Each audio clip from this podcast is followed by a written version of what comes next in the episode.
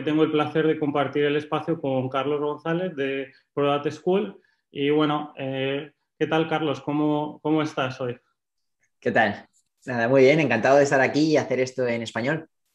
Pues, pues bueno, nos gustaría un poco que hicieras una pequeña introducción, Carlos, y nos cuentes un poco qué es Product School y cómo, cómo empezaste. Pues eh, yo soy español, vine a San Francisco hace ya un poquito más de 10 años y vine como estudiante. A mí siempre me había encantado la, tecnología, bueno, sobre todo me había encantado Silicon Valley. Tenía el sueño de estar aquí con, pues eso, con los más grandes, ¿no? Con los Steve Jobs, los, Bill Gates y demás. Y es algo que siempre tenía en, mente. Yo estudié ingeniería informática, yo, yo aprendí a programar. Lo que pasa es que en realidad me di cuenta pronto de que no quería dedicarme toda mi vida a programar y lamentablemente no sabía qué opciones tenía en España. Me habían contado que yo tenía que entrar en informática porque, bueno, se me daban los números y me gustaban los videojuegos. Y de ahí, en teoría, iba a ser un ingeniero y después un ingeniero senior y, así, ¿no? Pero estaba un poco perdido. Y este momento que tuve de poder venir a, estudiar a Estados Unidos, fue a la Universidad de Berkeley, fue muy, fue, me, cambió la vida, porque realmente, eh, primero conocí mucha gente que venía de un perfil técnico como el mío, que estaba pensando en negocio. Y eso al menos me, confirmó que no era el único que quería, digamos, utilizar la tecnología de, una manera diferente que no fuera simplemente programación. Por otro lado, también conocí mucha gente de muchísimas partes del mundo que venía de otros perfiles, en consultoría, finanzas, marketing y demás. Y ellos también querían trabajar en tecnología, pues montar sus empresas o, estar en algunas de las grandes conocidas como Google, Microsoft y demás, pero tampoco se sentían un poco intimidados por, por no tener ese perfil técnico, no saber programar, que es casi ese era el, punto en el que nos encontramos. Entonces dije, joder, estoy aquí en escuela de negocios, tenemos dos tipos de personas que quieren trabajar en tech, pero es que en realidad la escuela de negocios no nos está enseñando nada de eso, porque no había ninguna clase en product management o en digital marketing o en data science o en UX design, algunas de las habilidades que, los que trabajamos en tech tenemos que utilizar, ¿no?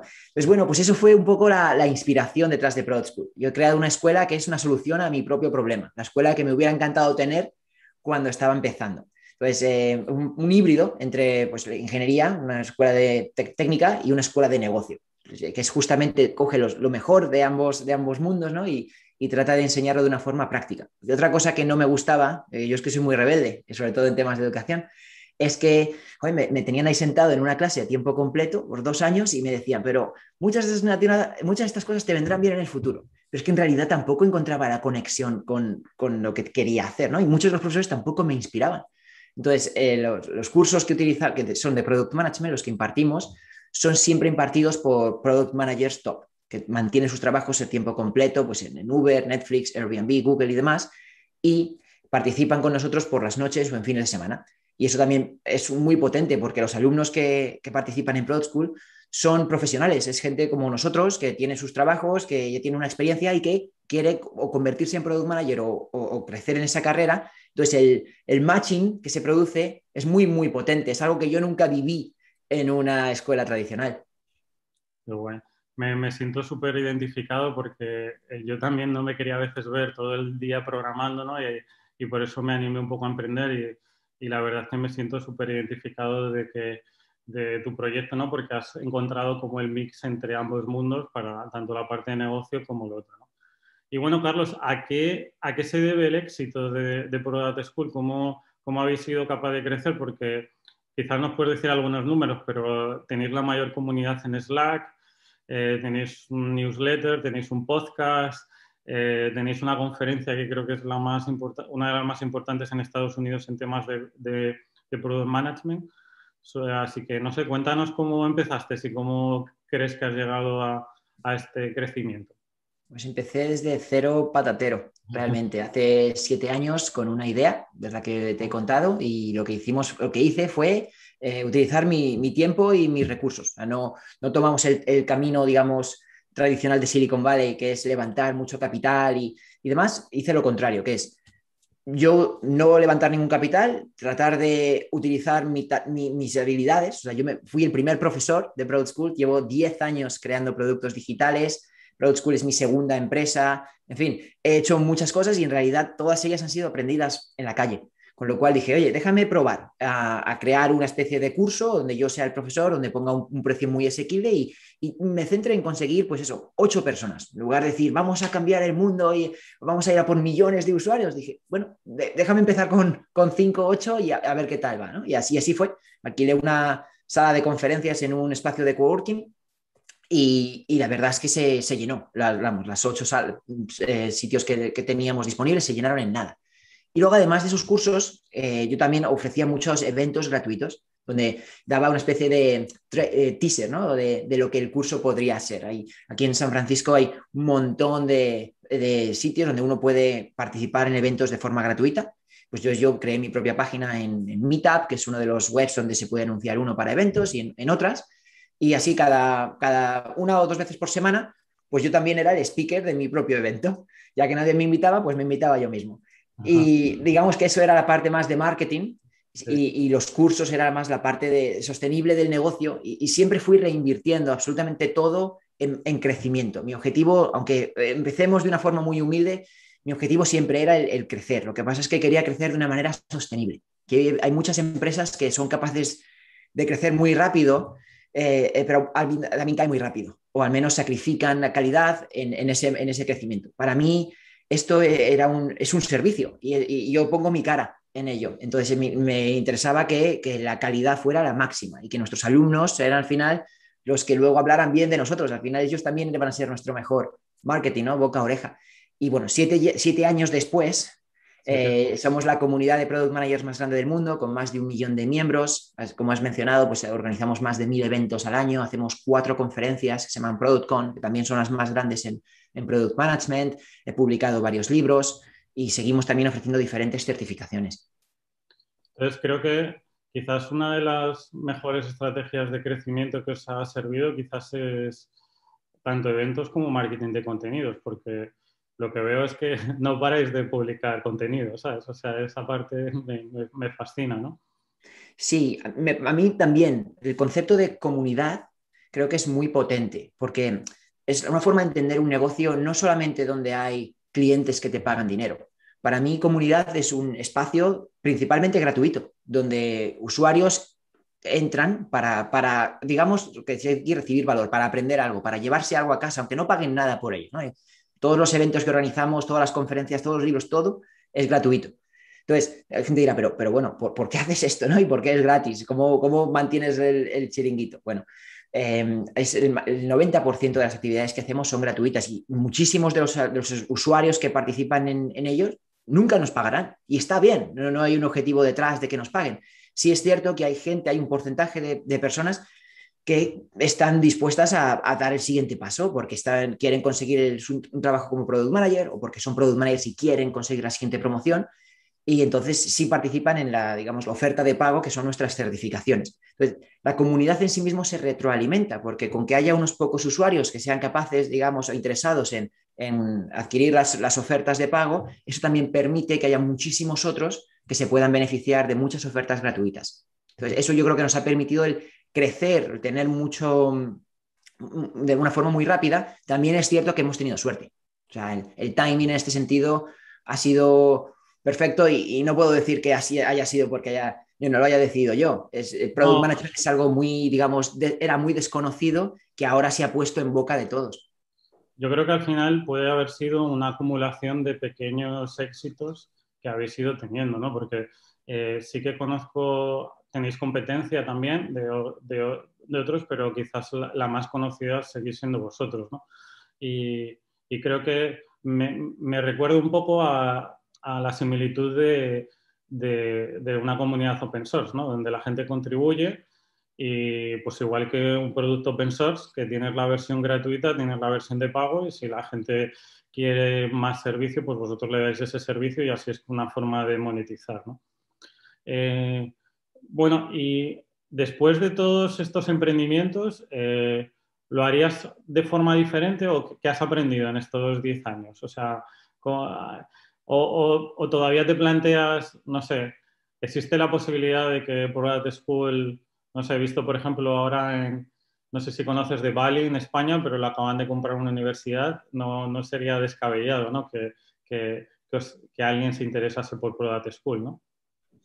Mira, la verdad es que uno siempre se plantea qué habría hecho de forma diferente o qué haré en el futuro y, la verdad es que he, decidido dejar de, posponer el qué me gustaría hacer más adelante. Tenía, eh, porque creo que lo puedo hacer ahora. La verdad es que la Proud School hoy es muy diferente a Proud School hace siete años. Con lo cual eso significa que, pues claro, si, si, hubiera empezado hoy, pues quizás habría hecho muchas cosas diferentes, pero también significa que más adelante voy a seguir haciendo cambios. Pues hay ciertas cosas que nunca cambiaré, es decir, la, misión de la empresa es claramente ayudar a las personas a crear mejores productos digitales y eso, digamos, está ahí, es un, es un problema que yo tengo. Ahora, la forma en la que se soluciona ese problema puede cambiar. Eh, nuestros cursos al principio eran presenciales, digamos a tener 16 campuses por todo Estados Unidos y además en, Canadá y en, y en Inglaterra. Luego abrimos nuestro campus online y a partir de ahí pues acabamos moviendo todo el negocio a, online, era algo que descubrimos más adelante. Eh, en fin, ha habido muchos cambios y seguirá habiéndolos, pero trato de no, trato de mirar al pasado, digamos, como una oportunidad para, aprender y decir, oh, mira lo que hice, pero no tampoco decir, bueno, cuando cree otra empresa lo haré de otra manera. Creo que lo puedo hacer con la que, con la que estoy haciendo y, creo en lo que estamos haciendo, con lo cual tampoco me obsesiono mucho con, y si viene alguien y te compra o no, pues al final, pues son casi consecuencias ¿no? de ir haciendo ciertas cosas bien, aunque sinceramente eh, la razón por la que no hemos recibido, no hemos querido recibir ningún capital externo es precisamente porque yo soy feliz empleando mi tiempo con los usuarios, tomando decisiones que creo que son las mejores para ellos y nunca sacrificando la calidad. Tampoco puedo decir que esté bueno beberé si en el futuro se encuentra un partner que realmente comparte esa visión y hay una fórmula en la que podemos acelerar el crecimiento mientras también ayudemos a los usuarios, pues, pues estoy abierto. Me recuerda un poco que tu modelo de negocio va relacionado un poco con lo que es un product manager desde el punto de vista que los profesores son como tus eh, o tus formadores son como no digamos tus clientes, pero son los que, te dan el servicio y tienes que hablar con ellos, pero también tus clientes son los alumnos, ¿no? Que tienes que saber un poco pues cuáles son sus necesidades y, supongo que conforme a eso habéis ido pivotando y cambiando un poco los planes formativos, etcétera, ¿no? Pero me parece súper interesante porque parece que tú eres el product manager de tu propia compañía, ¿no? Eh, Totalmente. Mi título, pues no tiene la palabra producto en él, pero realmente me considero una persona de producto y, aplicamos lo que enseñamos. Y, lo que has comentado los instructores es clave. Al final, son los realmente los mejores en, lo que enseñamos. O sea, yo siempre pienso que el, mejor profesor no es un profesor, es, alguien que lo practica, sobre todo en, temas tan, que cambian tanto, ¿no? Eh, sobre todo en, tecnología. Y la única manera de, poder atraer a ese tipo de experto es permitirle también que, combine eso con su vida. Traer al vicepresidente de producto de Netflix a ser solamente profesor, pues quizás no funcionaría, pero si hay una oportunidad para que siga siendo pues eso, lo que haciendo lo que hace y además compartiendo parte de ello con la siguiente generación, eso es muy potente y es algo que me hubiera encantado tener cuando yo estaba en mi universidad. La verdad es que eso es súper top, ¿no? O sea, hablar con... Yo porque he vivido también en Silicon Valley y, tener acceso a, gente súper top, eh, la verdad que es, es increíble, o sea, no, no, ni siquiera está pagado, yo creo, ¿sabes? Porque es una experiencia muy bonita y yo lo veo muchas veces con vuestro podcast que haber entrevistado al VP de Netflix o al VP de... La verdad es que no sé cómo llegas a ese tipo de, audiencia, pero la verdad es que es admirable, o sea, súper buen trabajo. Y bueno, para, para, concretar un poco, eh, tenía unas últimas preguntas para ti, que eran un poco que nos cuentes alguien que te haya inspirado en, tu camino profesional eh, o personal, también puede ser. Mira, muchísima gente. Y muchos de ellos no son, no son conocidos. Y creo que eso es, la magia de esto. Yo cuando vine aquí, hace muchísimos años, me di cuenta de que, de que no estaba solo, de que había mucha gente con muchos sueños, pero también con muchas ganas de trabajar y de aprovechar la oportunidad que se nos había dado por estar aquí. ¿no? Y no, no, éramos castigados por ello, sino al revés, empujados. Y, y, ha sido un camino y sigue, y es, un, es una maratón. Yo no me veo retirándome en ningún momento porque de alguna forma hago lo que me gusta. Em, hay días que son horribles también, pero a gran escala creo que es, bonito el poder crear tu propio futuro y el poder decidir con quién lo quieres hacer y, tomar ciertas decisiones. Entonces, en ese sentido estoy muy feliz. He visto muchísimos emprendedores, muchísimas partes del mundo que han estado, pues son los que he compartido experiencias en, la carrera, en el máster o en aceleradoras de negocio. Yo participé en una que se llamaba 500 Startups. Em, ahora también pues pertenezco a, otra asociación que se llama Leaders in Tech, eh, donde ya simplemente es, compartir el, el, camino, ¿no? Al final estás puede ser solo, puede uno sentirse solo en algunos momentos. Es, bonito, pero también es cierto que cuando uno mira para atrás y dice, bueno, ¿y a quién le hago yo esta pregunta? pues no, no se sabe uno mucho a quién, a quién preguntar y, tener un, grupo de apoyo, gente que tampoco viene a decirte lo que tienes que hacer, sino quizás a escucharte y a entre todos tratar de compartir experiencias personales, a ver si alguna de ellas no, se puede aplicar a la del otro. Es algo que he descubierto quizás demasiado tarde. Em, pero que sin duda eh, es fundamental y que quiero seguir aprovechando, que es tener ese entorno de, gente buena con la que uno puede ser vulnerable y compartir las cosas y ayudarse. Bueno, eh, ¿nos recomendarías algún libro así que te haya cambiado o ya te, haya inspirado también? Sí, mira, al margen de los que quizás ya sean los más famosos y demás, te voy a recomendar uno que acabo de terminar, que es de una persona que es, eh, executive coach, con la que he trabajado mucho, se llama Carol Robin. Y ella es una profesora de Stanford muy famosa que creó un curso que se llama Touchy Feely, que es sobre dinámicas interpersonales, básicamente el hablar de sentimientos y el entender a las personas más allá del el negocio en el que uno trabaja o las tecnologías que uno aplica. El libro se llama Connect. Y la verdad es que es muy, muy potente porque uno lo puede aplicar al trabajo, pero que también lo puede aplicar a la familia o a las amistades bueno, nos quedamos con el libro para luego ponerlo en las notas. Y un hábito así que, que hayas adaptado, no sé si por vivir en Silicon Valley o por, no sé, hay gente que decide madrugar, otros nos cuesta más. sí, hay estos artículos ¿no? que dicen los 10 hábitos de los emprendedores de Silicon Valley. Se levantan a las 4 de la mañana, se toman un café con hierbas y no sé qué, y meditan. Bueno, eh, no lo sé yo. Yo sí es cierto que he ajustado muchos hábitos. Eh, trato de irme a la cama muchísimo antes de lo que me iba y trato de despertarme antes también. Pero sobre todo eh, hacer ejercicio por las mañanas es algo que me activa y me viene muy bien. Y bueno, estoy casado y tengo dos hijos. Eso también me obliga a priorizar mucho más, porque yo sé que a ciertas horas, bueno, pues tengo que ir a hacer algo diferente. Y el, bueno, tener más estructura sobre, y tener, digamos, vida fuera del trabajo es algo que me ayuda a ser más feliz y más productivo. Qué bueno. Pues nada, muchísimas gracias, Carlos, por tu tiempo. Mucho éxito con Product School. Estoy seguro que, que va a ir muy bien. Además, yo he sido alumno de Product School, así que os puedo recomendar también. Y nada, eh, muchísimas gracias, Carlos, por tu tiempo gracias a ti por hacer lo que haces. Creo que es muy necesario el, dar voz a, otros emprendedores en, España o en eh, habla hispana en general para saber que, bueno, que no somos marcianos, que no, que no es algo único, que se puede hacer, que simplemente lleva trabajo y también un poquito de suerte. Muy bien, pues muchas gracias, Carlos.